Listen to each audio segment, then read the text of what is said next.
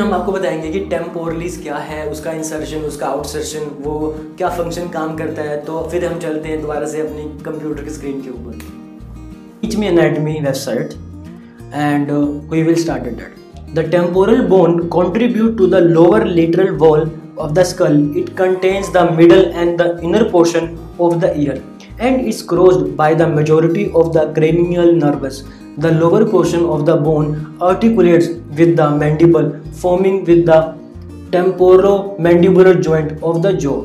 In this article, we shall look at the different parts of the temporal bones, their articulation and clinical correlation. Anat- Anatomical structure The temporal bone itself is comprised of five constituent parts the squamous and the tympanic, and the petromastoid part make up the majority of the bone with the zygomatic and the styloid process projecting outward. Squamous, petromastoid, tympanic, zygomatic process, styloid process. We shall now examine the constituent part of the temporal bone in more detail. Squamous S Q U A M O U S, also known as the squama temporalis. This is the largest part of the temporal bone. It is flat and plate-like located superiorly and the outer facing surface with the squamous bone is convex is shaped forming part of the temporal fossa. The lower part of the squamous bone is the site of the origin of the temporalis muscle. The bone articulation with the sphenoid bone anteriorly and parietal bone laterally. Zygomatic process. The zygomatic process arise from the lower part of the squama temporalis. It project anteriorly articulating with the temporal process of the zygomatic bone.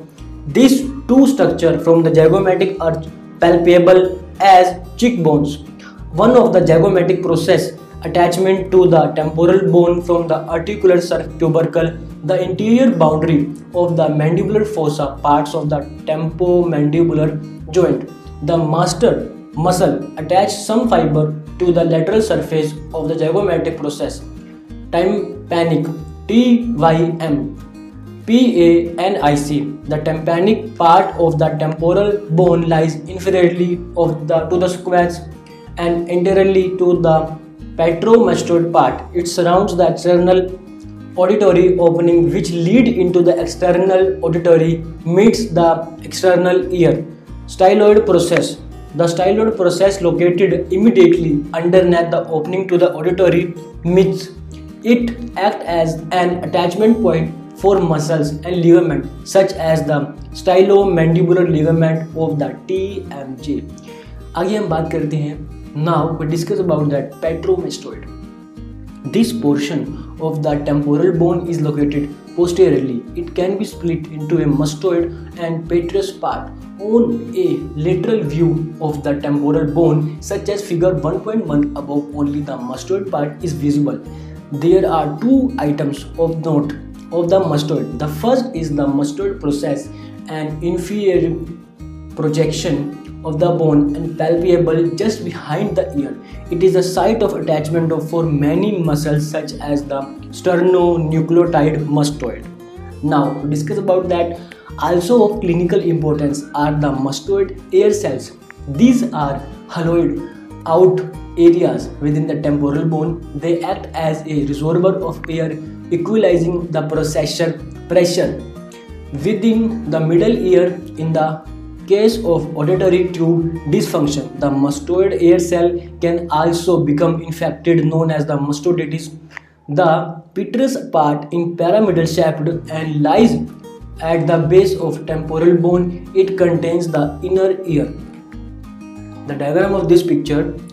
Now, aditus to mastoid antrum, mastoid air cells, mastoid process and tympanic cavity. Now we discuss about that muscular attachment. The temporal bone serve as a point of attachment for many muscles.